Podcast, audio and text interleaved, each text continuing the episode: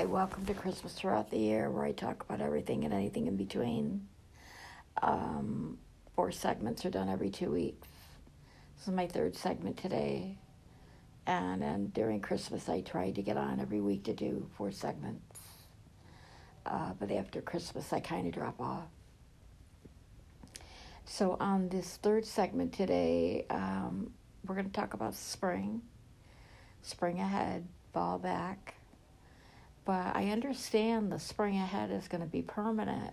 Um, according to the president, he has signed a bill so we don't have to change clocks anymore. It'll always be this time all the time.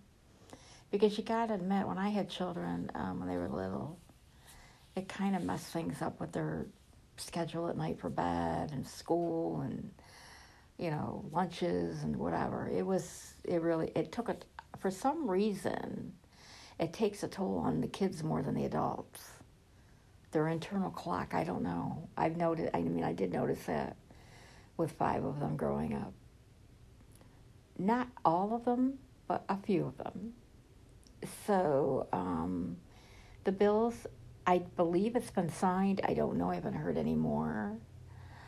But I believe that's his attempt to make it permanent. Because really, you know, I still haven't changed the clock in my car because I don't know how. I every year I go through this ahead and back, ahead and back, and it's like, how do you change the clock in the car? I did try to attempt it, and I clicked the wrong thing, and I had my radio messed up, and I was like, oh God. I'm not touching this again. So I finally got it fixed.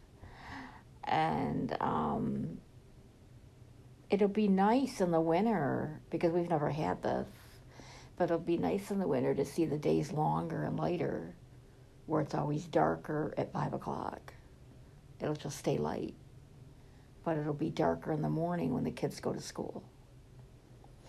But um, it will be a different change I never understood the purpose of it.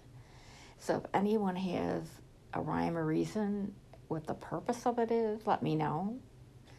Um, because whoever invented this, I don't know what they were thinking. they were thinking something, I don't know what.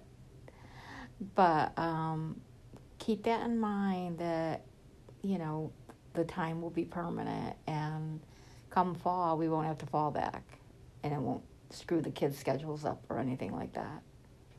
So thank you for listening and have a good day.